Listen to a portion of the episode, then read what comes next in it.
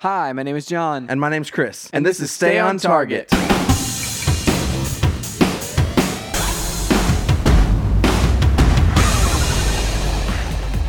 Hey everybody, welcome to Stay on Target. We are your hosts. You can find us online at stayontargetpodcast.com. That's right, John. This week we are talking about the games and movies that we are excited about this year. I dig it. We have some nice lists, and we're going to talk through them and tell you which ones we're excited about. Yeah. Yes. Because I'm sure that there's going to be a random one or two movies on this list that it's like, right. Nope, no excitement here. So that's a little bit later, but we didn't talk about whether or not we do a pick of the week or news. I feel like we don't have any news, so we got to think about a pick of the week for the next few minutes. Okay, it'll happen. But first, John, what have you been up to this week? So I was just discussing with you. I just picked up this in March, the Nintendo eShop for 3DS closes, right? So currently you can no longer use your credit card on your 3DS. You can no longer add like gift cards on your 3DS, but if you load it via your Switch or via your phone or via like a web like on the website, the funds will show up on your 3DS to use via whatever account you have attached. So that's like they're already like, you know, it's tiered shutting this thing down, and every time it's about to shut down, like we talk about it again because I inevitably have bought like another game or two, but currently I did like the physical, maybe potentially the last physical games that I will buy for Nintendo 3DS, which is I got them from GameStop used, and I just tested, they work, it's good. We've Detective Pikachu, we have Kirby Planet Robobot, and Super Mario 3D Land here. So like it's happening, Chris. Like this is one of those things that every time I look and think about it, I'm always like, oh man, it's a little bit stressful because it's like I've been looking at games on the 3DS where it's like, ah, yeah, I would love to try that one. Oh, I would have loved to try that one out. And then like because they're shutting down the store, all of that becomes immediately like, oh man, I'm not going to get to try that one. But now here's three more, Chris, that I am going to get to try, and I'm very excited about it. So anyway, that's basically my week. I've been playing some more Elden Ring. I can talk a little bit more about that, but I feel like people have heard me talk about that. But I am amazed that game even exists, Chris, because there's so many like intertwining world building things that like they set up early on, and now I'm like past the first main boss. Like I'm past the first like what they call a legacy dungeon, which is kind of a more linear, more Dark Souls like area, and those are the ones that are housed like the five main bosses of Elden Ring. And I'm through that, and that was a blast. That was so much fun. And the way that those levels work is so interesting because like I fell down like a corridor at one point, fell like down an elevator shaft at one point, and landed way down underneath the castle, and there was like some roots and like a giant skull, right? And I'm like, what did I just land in here? And later on in that dungeon, like right before the final boss, like there's like this optional path that you can go into, and you end up in that area that I had fallen down into, and like, you know, obviously I wasn't able to explore the first time because I fell down an elevator shaft. You don't survive that. Your character is squishy. So anyway, there's a boss down there. There's all this stuff to explore down there, and it's just like that level of detail of like, oh man, we're intertwining all of these things. That is on like a micro level within that one dungeon, but on a macro level it is that way with the world and with the different characters that you encounter throughout the world. And so like people are referencing characters that I met early on, and they're talking about like their history, and so like there's things that are coming back, and I'm like, there's just so much in this game, and so much that is also missable, because like if you just don't talk to anybody and just run around this world, like you can do that, you can play it that way and not talk to any of the NPCs. But like the fact that like all of that is just kind of like optional context to what's happening in this world is fascinating to me. And it feels like it's the scope is so large that this game almost like it's just insurmountable how much work went into this game, it seems. Nice. That's cool. But that's what I've been up to this week. What have you been up to this week, Chris? Yeah, so the thing I wanted to talk about is I've been playing more of Modern Warfare 2. Cool. And there's two new multiplayer modes that I am really, really enjoying. Ooh. So, and here's the thing. I don't know, like, maybe these modes have popped up before, like, but not as far as I know, not as, like, regular modes, but yeah. I reserve the right to be wrong because I didn't explore, like, Vanguard's multiplayer, like, exhaustively the entire time that game was active. Or like World War II, probably, because that it wasn't World War... Yeah, well, that was Vanguard. That. Yeah. But, like, anyway, it could have popped up at some point in the past few years, but like it launched, you know, like with the base game here. So there's a mode called Prisoner Rescue and a mode. Oh man, why am I blanking on it right now? Wow, I should have not tried to do this from memory and actually look them up. Like I'm going to have to do now as we're talking live on the podcast. Yeah. Yes. No, that's Modern. So new Warfare to you modes. To multiplayer modes. All right.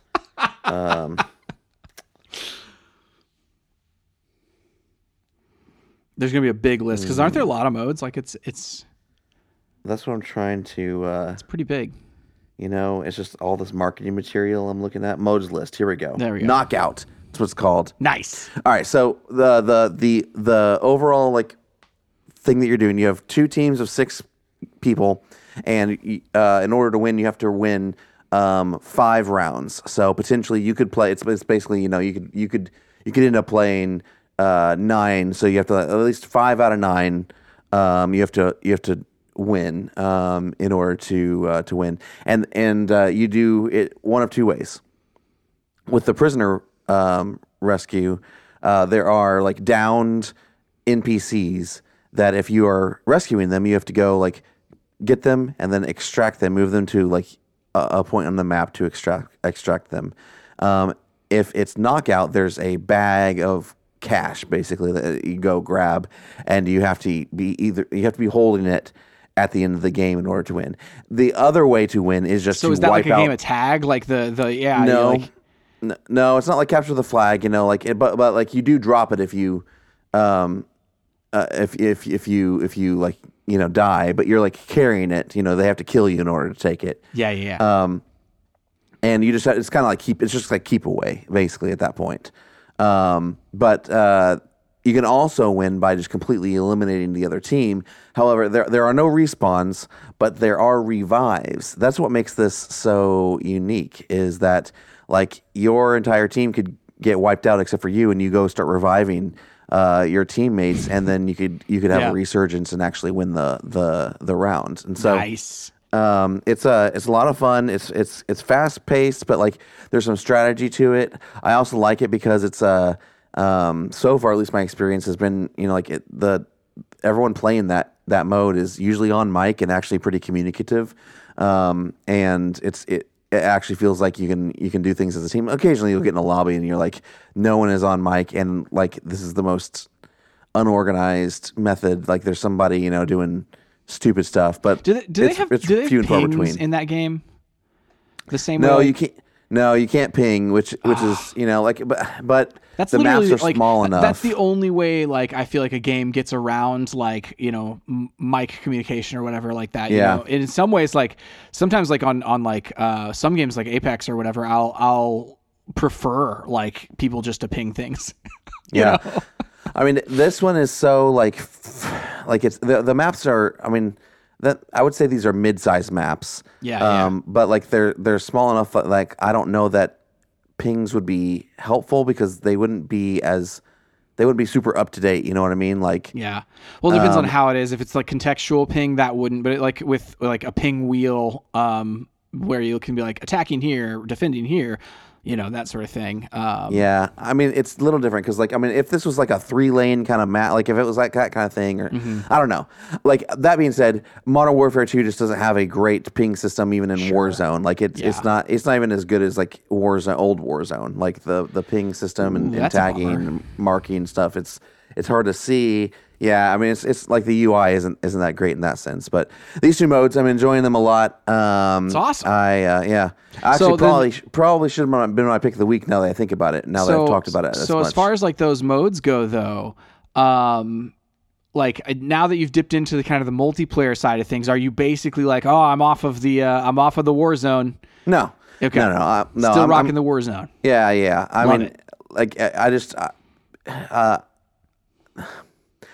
Not that I don't enjoy like team deathmatch or domination game modes, but like they're just like not my, like I don't go to them. I don't need to play. These are just like fun, new enough, different enough that I'm like, oh, I'm actually having a blast playing these. Yeah, yeah. Well, I mean, you know, like TDM and like domination modes are like, those will always be like a staple in first person shooters and stuff. But like, I also somewhat feel like, yeah, I get my feel of them pretty quickly, and then I want to move on to something like a little bit more novel, a little more unique, you know. So yeah. Well, that's awesome. That's awesome, Chris. I'm very excited about that. And I'm, as we are very excited about a lot of the things that are going to happen this year. But first, a pick of the week. Pick of the week.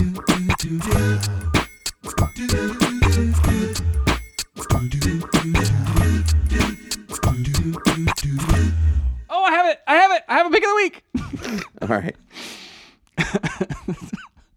right. Chris, do you want to start with your pick of the week? Oh, yeah. I can start with my pick of the week. I was actually just trying to look and see when this pick of the week actually was released because it might be... Yeah, it's... Okay, that's weird. All right. Well... all right. Okay, I'm very intrigued now. Yeah. So this pick of the week is... I just recently found it, and I haven't bought it yet. But I want to. It's the 20th anniversary of Carcassonne. Nice. So that's what I was looking at because I only saw it recently. So I'm like, I thought it just came out this year, but it says like on Amazon, it says release date July 20th, 2021, but year is 2022. So I'm like, maybe it like pre-ordered or something in 2021 and it came out in 2022 last year. Or maybe they technically published it somewhere in 2021, but it was released in 2022. You know, I don't know. Something. So anyway. Some shenanigans, Chris. Yeah, shenanigans. But I mean, I like anniversary versions of games. I feel like they usually take a game and do some extra things with it, either put things in color that weren't, or like give you more complex like pieces or something like that. Like I talked recently, I think last year, about the I don't even know if it was 25 or what anniversary it was of Ticket to Ride Europe that I got last year that had like more complex train cars and stuff like that, and a huge board and that kind of thing. But this, John, if you don't know what Carcassonne is, it's a board game that you build the board as you go. You lay down tiles and kind of create this map, and you have each turn you put down a small 1-inch by 1-inch tile, and you can take one of your meeples, one of your little people, and claim like, I want to claim the castle here, or I want to claim the road, or I want to claim the field here, and you can only have one on each card or whatever, And so, and then you score points at the end of the game based on how many of those things you completed, or you know, roads you can leave open or whatever. There's different rules based on what type of thing you claim. Yes, and so this takes the base game and adds in some new artwork on the tiles. It adds in, I think it said like 20 new tiles, something like that. And then the meeples actually have character stickers that you can stick to the front of them. I see that. Yep, like. Here's my only thing with that is like I wish really sharp too. Yeah, the sharp has like gold foil on it and things like that. Yeah, like really I wish the meeples, it wasn't stickers that I had to put on. I wish it was just like painted onto the meeples. Yeah, or you know, it could do me one even better and have just like people. But I guess you have to lay them down. You have to lay them down. Yeah. I'm okay that they're wooden. Yeah. It's kind of like a bummer that they're stickers. Well, they're a different shape too. It's interesting that they're a different shape. Yeah. The stacking is going to be a lot harder. So, but yeah, like it's something that like I kind of. I mean, it's not. It's like $50. It's like I'd kind of like to see how, you know, maybe pick that up and see how it plays, especially with the new tiles. That intrigues me. Do you have a version of Carcassonne? I don't. What I've been looking at is the Carcassonne Big Box, and I think I've put it on my Christmas list a couple years, like last year and this year, but yeah. I didn't. I haven't gotten it yet. I'll just have to buy it for myself. It's like $80, and this is what the only difference is. Like, okay, it's $30 more, and it includes like 11 expansions. Yeah, that's so that's the part that makes me be like, I kind of want the big box. Yeah, you know, like I have to make a decision. Best value, I would say, big box is a really good value. Like I have all of the expansions from the big box, but like I bought them individually, and so like over years and years, you know, so it's like it, you know, the big box is a really good way to go. I do like this like package a lot. I know, I do too. And the thing is, like, I already own this game, and it's like, okay, well, what's the change inside? Like, what's the, you know, what are the new tiles do?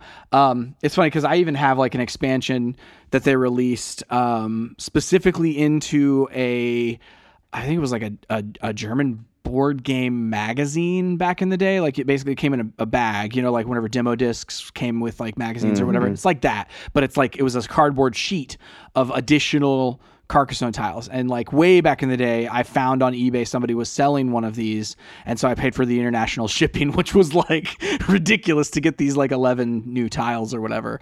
But yeah, like it, yeah. So I have a lot of the expansions here, so I probably won't pick this up, even though it's very tempting. It has 20 new tiles. Even though it has 20 new tiles, I don't know, man. It's tempting. I'm gonna have to look into it and see what kind of new tiles they have. So yeah. So it says this is the updated edition. Carcassonne 20th anniversary features upgraded visuals, extra tiles, and enhanced gameplay.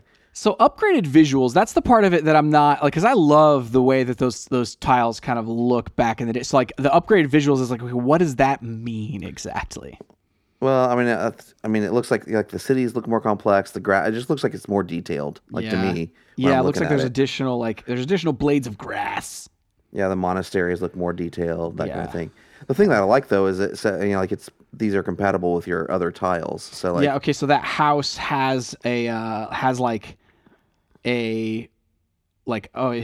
yard, like not just there. Okay, cool. I mean, it looks pretty awesome. So yeah, I mean, I like it. I don't know. I'm very intrigued by it, John. It's real cool, dude. Real cool. That's my pick of the week. What's your pick of the week? My pick of the week this week is a show that has just started its second season on Disney+. It is Star Wars, Clone Wars, The Bad Batch. So Bad Batch Season 2 has started. They have 3 episodes up, and it is a great show. I love that show. It's really awesome. If you're a Star Wars person, you probably already know this show exists, and it's real good. It's one of the... one of the coolest things, like, because within that time frame, so we have a lot of things that are happening between like episode 3 and A New Hope, right? There's a lot now at this point. There's a lot of Star Wars stuff that's within that time range, but this show, because it's so close to episode 3, like it's directly after Order 66, and it's like what happens with these clones during Order 66, and like how does everything become of that? Because it's on that side of it rather than closer to A New Hope or right in the middle like Rebels or you know, Andor and all that sort of thing. Like it really does lean more into the episode 3 and like the prequel mysteries that were going on there with like the cloning or like Sifo Dyas and like all these things. Like they just went to Dooku's home planet on one of these episodes. So it's fascinating. It's very cool. If you're into Star Wars, you should definitely watch it.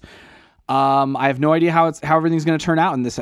This, you know, if this is the last season, I don't know any of those details or anything like that. But Star Wars Bad Batch, the animation looks fantastic on it. Like it's similar to the way the last season of Clone Wars looked, where you're just like, man, this like looks. It's the same kind of art direction, but like just the way that it looks is so unique to like animation and things like that, where it feels more timeless than like the early seasons of Clone Wars or anything like that, where like you look at some of that these days and you're like, oh, the textures are a little rough around the edges in some of those, but this looks fantastic. Like it's like I said, it's the same kind of general art direction, but with a some level of additional detail there that I can't really put my finger on why I'm like, man, this is gorgeous, and the framing and the shots are all directed incredibly well. So Bad Batch Season 2, you'll definitely want to have watched Season 1, and it is a fun and roller coaster ride of a watch through that whole season as well. So but Bad Batch, it's back. Nice. So my pick of the week was Kirker's own 20th anniversary, and your pick of the week was Bad Batch. All right, John, so we're going to go through this list. This is an article from IGN called The Biggest Games Coming in 2023. So hopefully this is legitimately the biggest games coming in 2023, but we're going to talk through it. They leave out Starfield or something, you know? Just yeah, who knows? I mean, that's not coming in 2023. Yes, it is. I do you believe that? Yes, I believe it's coming in the first part of the year here. All right, I do not. It is a good Microsoft candidate for getting delayed from the month that they say that it's going to come in, because there are so many games coming that month. But the Microsoft and Bethesda announced they have a live stream coming later this month, but they're not going to talk about Starfield. So that's the stuff that. Okay. That, you know what I mean? That makes me like, okay, I don't believe you. yeah, we're going to talk about Starfield another time. Yeah. There's a different time. It's coming this year, but we're not going to talk about it at all. So, I mean, that seems super sus. Yeah. I don't know, man. Like, yeah, that seems like that feels like it might. Yeah. We'll see. That's not the kind of thing that instills confidence. Yeah. All right, so we're going to start with, they have a list. They started in January 2023. The first game is Fire Emblem Engage. You were talking about you have this pre-ordered. I do. I actually have the collector's edition pre-ordered. It's for the Switch. Explain Fire Emblem for a second for those of us who don't know what it is. So Fire Emblem is I would call it, because it came out at the same time, it's basically the same kind of tactics, strategy RPG as like a Shining Force or something like that. Top-down battlefield tiles. You move your character into range of the other characters, and you stay out of the range of the enemies, and you sweep the battlefield. It has over the years become more and more complicated and complex with like different types of missions where it's like, okay, well, it doesn't matter. You don't have to eliminate all the enemies, but you have to get from point A to point B and survive, all of you together. The other kind of staple of the franchise is that they've like, if you go on easy mode, like beginner mode, there's no permadeath. Like your characters can come back to life after each battle, but the normal difficulty and then obviously the hard difficulty, permadeath. So like if your characters die on the battlefield, they're out, gone. Story like changes to accommodate that character not being in it anymore. And sometimes that's like, can be really like hard, because like if it's a hard fought battle and at the end of it, you lose a character. And you're like, okay, well, I can reset the game. I can like roll back my save to like, but then I got to do this whole battle again. So like you become kind of really attuned to like the hard choices, and because you do have like these characters that you're like, oh man, I really want to see what the end of this character's story is. Typically, I usually reset and just redo.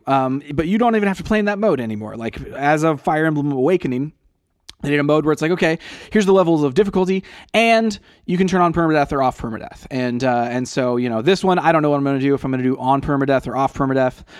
But there's also like social components where like you can talk to the different characters while you're away from the battlefield. So there's like a social hub, like a hub world or a home base that you walk around and kind of talk to and have stories with these other characters that are on the battlefields with you, as these different characters talk to each other and increase relationships with each other. They will be able to perform special moves on the battlefield. So like if somebody has like a special like S rank or whatever with another character, they'll be able to come like in there next to each other on the battlefield. They'll be able to come to each other's aid and help out. So as kind of different pairings, like you may have a healer right behind like your tank, and so like your healer's always healing your tank, and then they can do some special moves after they get, you know, their buds for long enough. So it's a very fun game. I enjoy it from the tactical standpoint. I really love the fact that it like feels like a modern day kind of Shining Force, which you know you and I both loved back in the day. And yeah, that's Fire Emblem. Nice. So we won't be that exhaustive with all 45 games in this list, but right. Just wanted to give you some shout outs here. Yeah, as and we to go be honest, along. That's the only game I have pre-ordered for 2023 so far. Oh, wow. So. Okay. All right. I mean, I don't have anything pre-ordered right now. Oh, no, I think that, no, I don't have anything pre-ordered, but I have things that I'm going to pre-order or at least order. Yeah. Yeah. Anyway, Forspoken is a new action RPG from Square Enix. It's being written by Rogue One's Gary Whitta, Uncharted's Amy Hennig, and Uncharted's Todd Stashwick. Big names. And Shadowhunters' Alison Reimer. Big names, dude. That's cool. I know. I didn't know that. I've seen the demos and things, and it looks really cool, but I didn't know the story was also, written by All-Stars. Fire Emblem Engage comes out on January 20th. Forspoken comes out January 24th. The next game on the list, Dead Space. It's a ground-up remake of the 2008 survival horror classic, and so it comes out January 27th. February 2023 games. This is where we get into games that I would probably pre-order if they were still available in the editions I wanted. So Hogwarts Legacy. It's a it's one of the most, I'm quoting this article, one of the most anticipated games of 2021. Is now one of 2023's biggest third-party releases. Following 2 years of delays, Hogwarts Legacy is set to launch on February 10th. It has a staggered release date. It's like February 10th for current gen, April 24th, I think, for or April 4th for last gen, and July 25th for Switch. It's a it's an open world. You create a custom character RPG in the Hogwarts world. They have a deluxe edition that has a wand, John, a floating wand above a book. Next game, Wild Hearts. It's EA's answer to Monster Hunter. Comes out February 17th. Atomic Heart is a I'm going to read this. Excitement for Atomic Heart has grown considerably since it was announced 4 years ago, thanks to a steady stream of increasingly bizarre sci-fi heavy trailers showcasing a Soviet-set Bioshock-like first-person shooter. I feel like I've seen these trailers. Dude, I feel like I've sent you one of these trailers. I think you have. I think we talked about it recently. There's one that looks like you're fighting a mini version of the boss at the end of The Incredibles. Which is awesome. Yeah. That comes out February 21st. Horizon Call of the Mountain. It's a PSVR 2 Horizon Zero Dawn spinoff. So I don't have PSVR 2, so I will not be playing that. We've discussed the PSVR 2 is very expensive. Yep. February 22nd. Company of Heroes 3 comes out February 23rd. Sons of the... That's a first-person shooter, correct? No, real-time strategy. To be honest, I don't know anything about that one. Sons of the Forest is a sequel to one of PC's best survival horror games. I don't know. It doesn't say what the first game was called, so it comes out February 23rd. Kerbal Space Program 2, February 24th. Octopath Traveler 2. Dude, are you going to play this? Why have you not pre-ordered this? Didn't you play the first one? So I probably will play this, specifically because it looks gorgeous, right? And I love that 2D, 3D style. And this one also has more steampunky, piratey type of environments and locations. So this one is one where I will probably end up getting it. It seems like my jam. I mean, you played the first one, right? Yeah. I didn't finish the first one. The first one was really long. It was very long. Well, I was about to ask you, should I actually go back and play that before I play this? And it's also each of those. So that one, they tried to pull the whole Chrono Trigger and Live Alive thing where the ending kind of culminates all together, but it really does. It kind of they don't those stories don't tie in nearly as much as Live Alive does. I would say if you're going to go back and play Octopath 1, just play Live Alive instead. Okay. And you'll have way more fun. February 24th is the launch date for that. All right, moving to March. The Day Before is quietly one of the most anticipated games of 2023. The open world survival MMO is the second most wishlist game on Steam. But this also comes out for consoles as well. It comes out March 1st. It's kind of fun.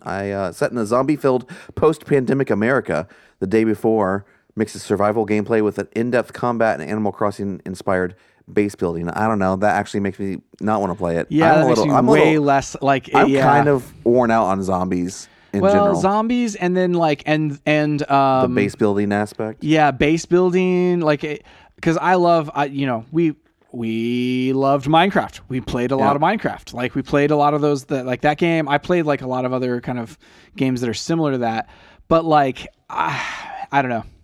Wo Long Fallen seems like a lot of work. Oh yeah, Wo Long Fallen Dynasty. It comes out March 3rd. This is from Team Ninja, the studio behind Neo and Ninja Gaiden. It doesn't say what kind of game it is, but I would assume it's the same kind of like action. It game. Is. There was a demo like earlier this year or whatever, and but it's gorgeous. It's really pretty looking game. So and it's got that action kind of really hard kind of action game. Bayonetta Origins comes out on March 17th.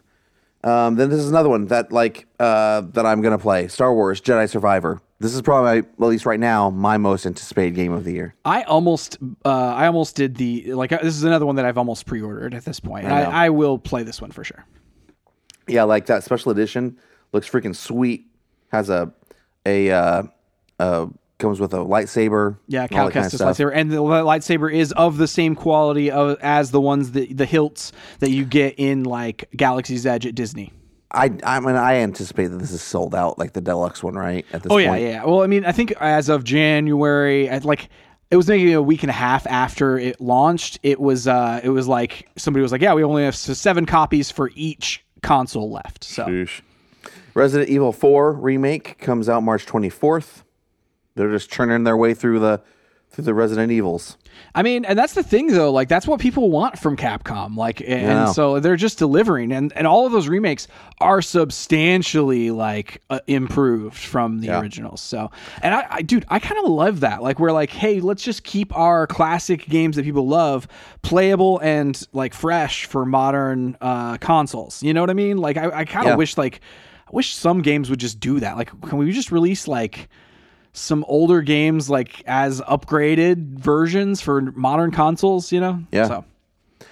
Yeah. Especially like, I think about like games that were back on the Game Gear and stuff like that. Like, just update them a little bit, you know, like, I don't know. Yeah. Crime Boss. Like, I think about Sega, like Sega has been doing a good job with like the Yakuza franchise, right? Like they've been updating those, but like, you know, that's what I mean, where it's like they upgrade the visuals, put them on modern consoles, and it's like, okay, sweet. If you're going to play one, that's the one to start with. Yeah.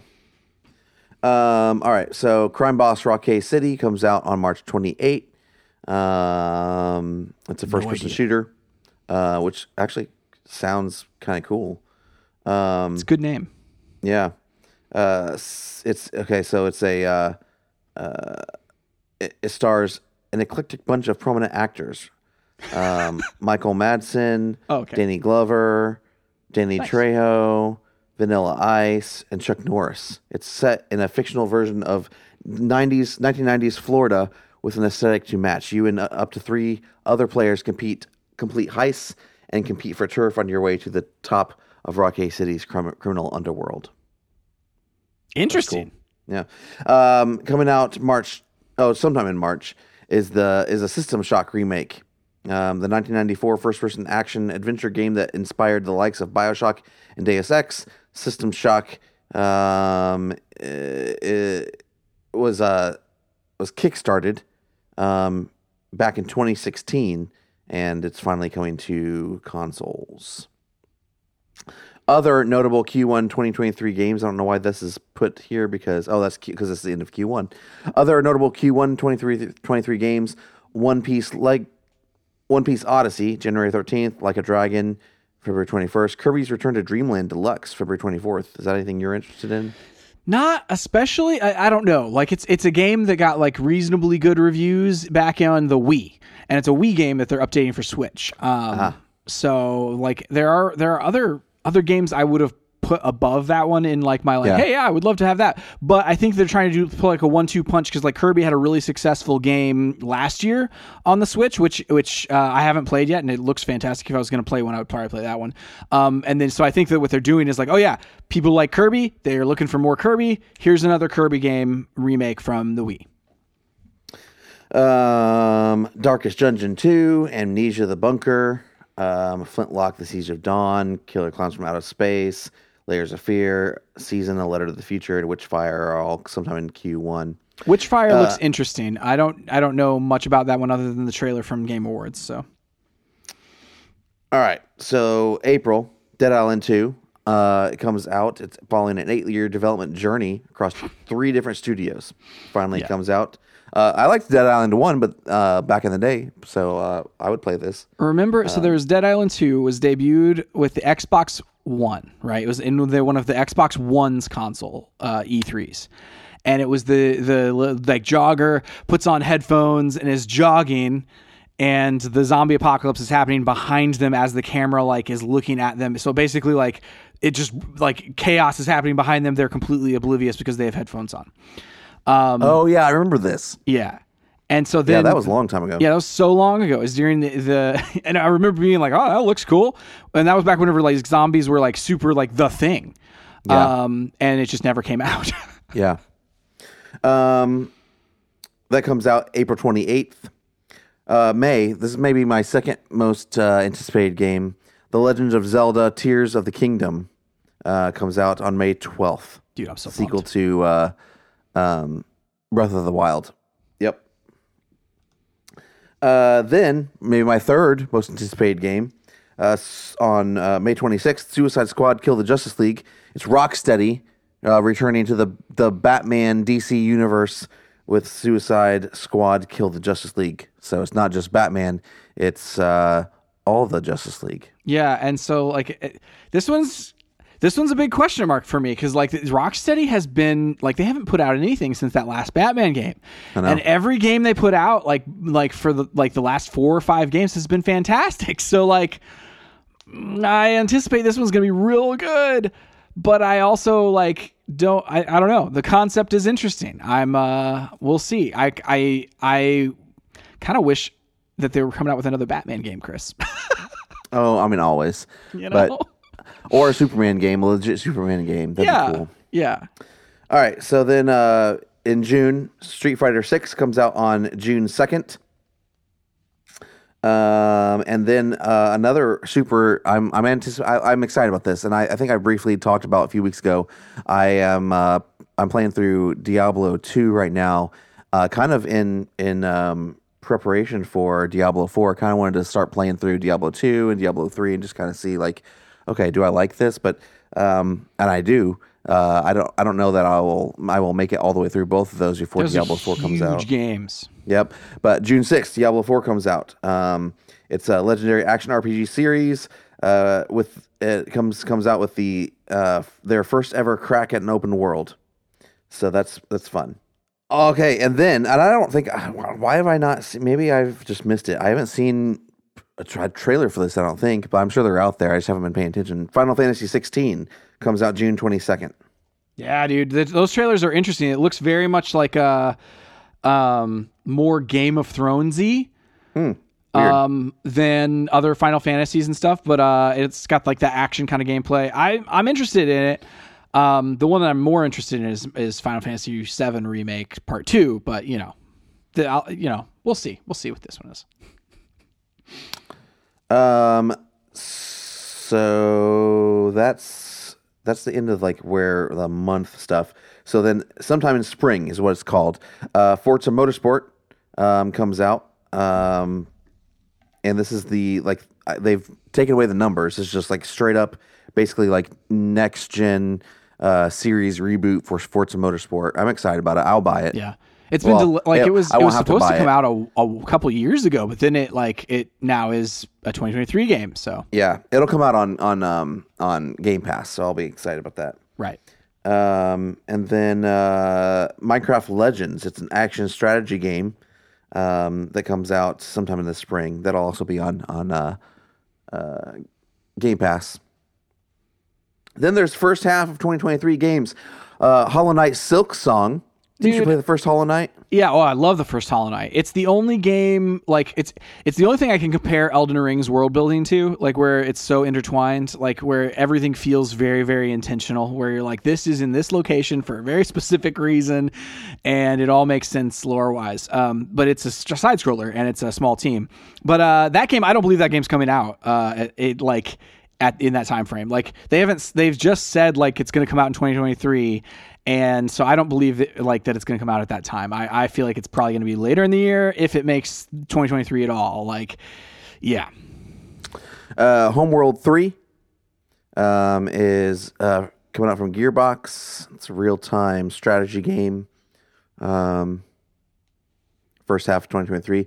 I'm also really excited about this game, John. Redfall. It's coming from Bethesda. Yep. It's due out, and looks really good. All the trailers look really, really cool. I'm super pumped about it. Yeah, supposedly it's like you can do multiplayer with it, like co-op, or you can play it solo and like switch between like the different characters with the different abilities, and I'm very interested in it because the world looks really cool. The gameplay we've seen looks really cool. I'm very into this game, and it'll be on Game Pass. So yeah.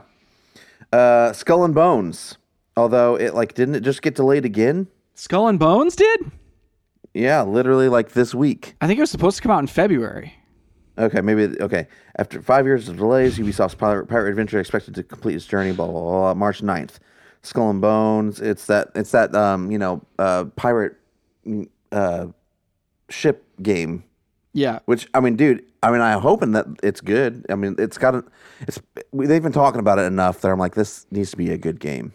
And Ubisoft didn't release very many big games like last year. And so I feel like they kind of need, oh, wait, Chris. Okay. Huh? Here we go. Ubisoft cancels 3 unannounced games. So it's like, yeah. Do we, like, if, you know.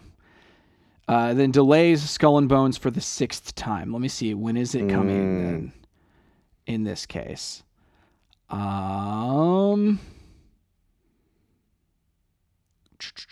Okay, so Skull and Bones, specifically, the new target looks to be early 2023 through 2024. So it could be next year. Like, it Good might. Gravy. Whatever. What? No. Well, we'll talk about it whenever we actually have a date for it. Stalker 2, Heart of Chernobyl. I never played Stalker 1, but all the trailers for Stalker 2 look freaking insane and crazy and actually have me really intrigued. Yeah. That one was supposed to be last year at some point, but got delayed because the developer's in Ukraine. They're saying it has a unique blend of first-person shooter, immersive sim, and horror. And so I'm down for it. Every part of every trailer that I've seen, I've been like, oh man, that looks like real spooky and creepy and real cool. So Starfield is supposed to come out, like we talked about in 2023. So we'll see how it goes. It's supposed to have 1,000 planets to explore and a main quest line that runs roughly 20% longer than any previous Bethesda Game Studios game, first-person shooter. So. It's the Xbox's flagship first-party release of the year. So hopefully it comes. It's a single-player game, not multiplayer. So that, dude, I'm all in on it. If it comes out, I'm all in. Yeah. So the quote is that Starfield is getting its own Xbox showcase, so it's not going to be included in the upcoming showcase. To quote, dedicate the proper amount of time to talking about Starfield. So, yeah. All right. Yeah, we'll see. All right, so other notable first half of 2023 games, Star Trek Resurgence. I don't know what that is. Do you know what that is? If they had a good Star Trek game, I would be like super pumped about that, but most of them were just like not my thing. They feel, I don't know, gimmicky to me. Okay, so let's see. So they want to polish this one. That's why it was delayed from last year to this year. Okay, it's a narrative adventure from the developer Dramatic Labs. I don't know who that is. Don't know who that is either. Telling a story from alternating perspectives of 2 different characters, a first officer and an engineering crew person. Okay. Okay, so we got Jar Rydek and then Carter Diaz are the names of the characters. It sounds like Star Trek, Chris, so far. With gameplay said to consist of playable cinematic experience or sequences. So I imagine it's more like a Telltale-ish type of a game. Everything shown so far points to an experience very much the same vein as interactive narrative adventures pioneered by Telltale Games. Oh my gosh. See, that's not... Okay, that's... I don't want this. It's fine. Whatever. So, other games are coming out. Atlas Fallen, The Last Case of Benedict Fox, Planet of Lana, Ara History Untold, and Nightingale. Planet of Lana and Last Case of Benedict Fox, both of those had fantastic trailers in the past that I have been like, those are on my radar. Those are like definite, like, hey, that's going to come out. I'm probably going to play both of those games. So both of them are side-scrollers. And one of them is like a detective kind of a side-scrolling type of a thing, and the other one looks a lot like a puzzle platformer, Limbo-esque kind of a game. So nice. Okay, so summer 2023 games.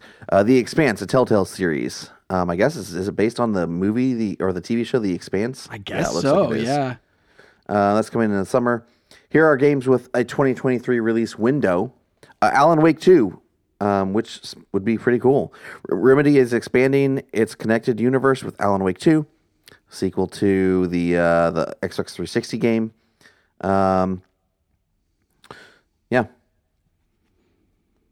I take it, dude. I loved Control. Like, I absolutely loved Control. That game is fantastic. And there's like some Alan Wake DLC. Some people didn't like the Alan Wake DLC, but as someone who has not played through all of Alan Wake, I loved the Alan Wake DLC. So nice.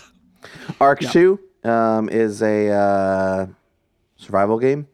It says it's a third-person melee combat and an expanded storyline led by Fast and Furious star Vin Diesel. Yeah, this is the Arc survival. Studio Wildcard's president of creative convergence on the project. Interesting.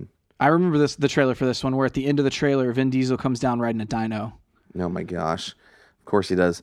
Armored Core 6, Fires of Rubicon. I don't know anything about that, but it's from Software. So... Wait, what was that? Say that again? What was the title? From Software. Armored Core 6. Oh, yeah. Fires of Rubicon. Yeah, they announced this one at the Game Awards. That was the one more thing because people have been waiting for a one. I'm very interested. They say it's not going to be a Souls-like in mechs, but it's going to be more like the old Armored Core games. The Armored Core games were the games that they started on. FromSoft did. They've gone through a few different publishers on those games back in the day, and the most interesting one had that gigantic extra controller with hundreds of buttons or whatever. You would put it out on your lap or whatever, and it's just huge. So anyway, yeah, Armored Core. Assassin's Creed Mirage is the new Assassin's Creed game. It removes the RPG elements introduced in the modern Assassin's Creed games, returning gameplay to the series' three original design pillars: stealth, parkour, and assassinations, which is very interesting because I really liked the RPG elements, but I also like the old stuff too. So we'll see. I think because we've had so many RPG ones of the RPG line. Well, we just had three, right? Yeah, we had three in a row, and then But during that time, they didn't ever go back to the other line, and so this is going back to that now, and it's okay, well, that'll be interesting. Are we going to do three games in the stealth line now, and then everybody's going to want the RPG stuff back? I don't know. I have this, dude. I'm I'm not even kidding. I have this bad habit, except for Assassin's Creed Liberation. That is literally the only Assassin's Creed game I've ever finished. Mm. I have a terrible habit of buying Assassin's. I've bought almost every Assassin's Creed game, John, and I have not finished any of them.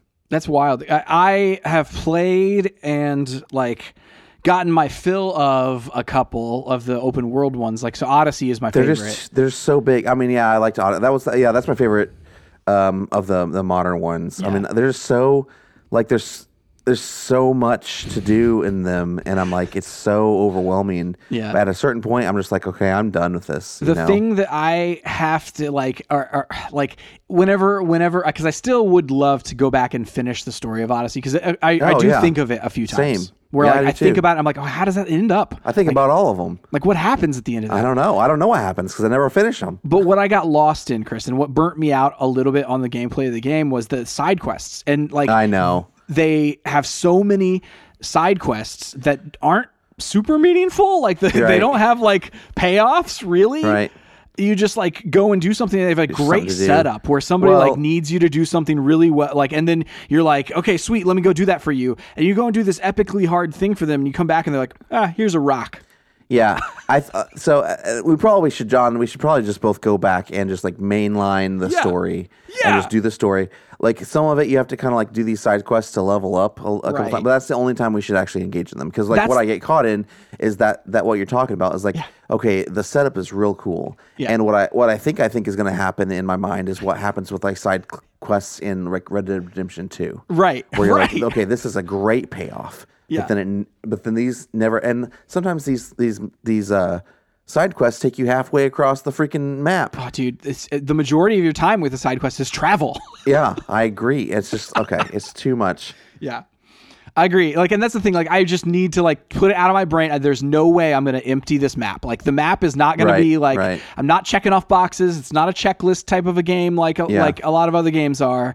And just go for it. It's a similar thing to like. There's so much in like Elden Ring, but those stories do have a good payoff. Like so far, at least.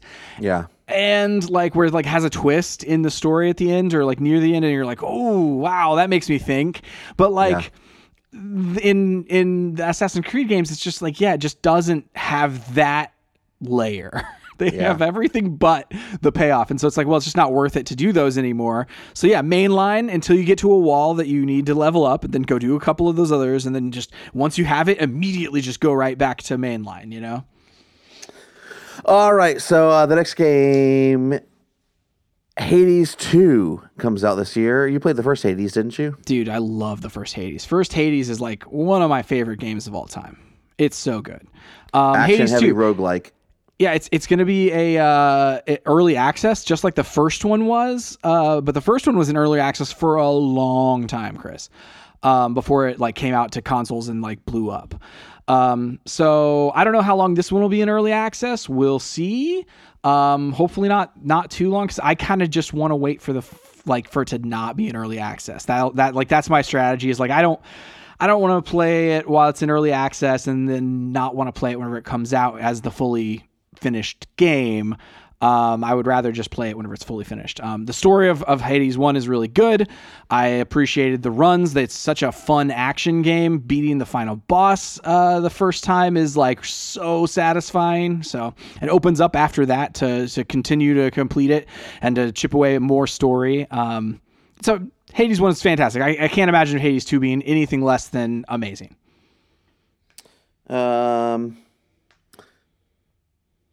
Lies of P says looks like a well-polished Dark Souls mod, coming out this year. Next one, Marvel's Spider-Man 2. It's coming out, I would assume, sometime in the holiday season. Fall 2023 is what it says. I think that's what they did with Miles Morales and with the original Spider-Man. The original, yeah. So that's exciting. I wonder if is that coming to, it's just PS5. So in order to play that, dude, I'm finally gonna have to get a PS5. Yeah. So what's going to happen? Yeah. And then you got Miles Morales to play through as well, right? Yeah. Yep. I still haven't played through that. Dude. Payday 3. And well, to be fair, you're going below your mind right now, John. I was almost at the end of Spider-Man, the original Spider-Man. I never finished it because I packed up my PS4 and moved, I still haven't. I've been in this new house for almost. Wait, when did I move here? I moved here last year. No, right? Yes. Is it two years now? It's 2 years now, Chris. You've been in that house 2 years now. No, doesn't make it. Yeah, 2 years. 2 years now. And I still have not unpacked my PS4. So, Chris, the there's a remastered version of that one, but your save file can transfer as long as it's like in the cloud or whatever. Okay, like you so can, I'm sure it's in the cloud. Yeah, you might need to saved all my stuff in the cloud. You may need to look through like whatever steps you need to get your final save, so you can do the final thing, the final fight on the upgraded visuals on whatever PS5. So basically, whenever you get the PS5, you're going to have like the final fight of Spider-Man.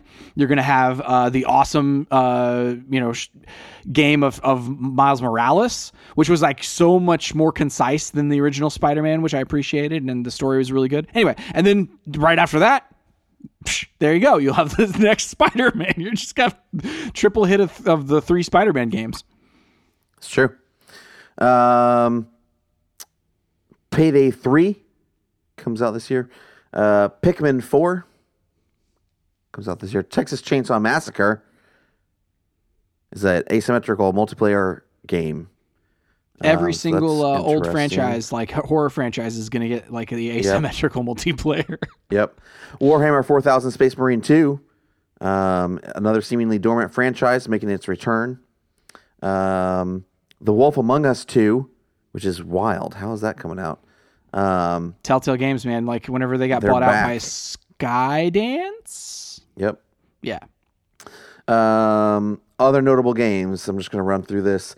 Aliens Dark Descent, Arc Raiders, Banishers, Ghosts of New Eden, Blasphemous 2, Crash Team Rumble, Everywhere, Exoprimal, Immortals of Avum, Like a Dragon Game. Oh, Lollipop Chainsaw Remake. I freaking love that game.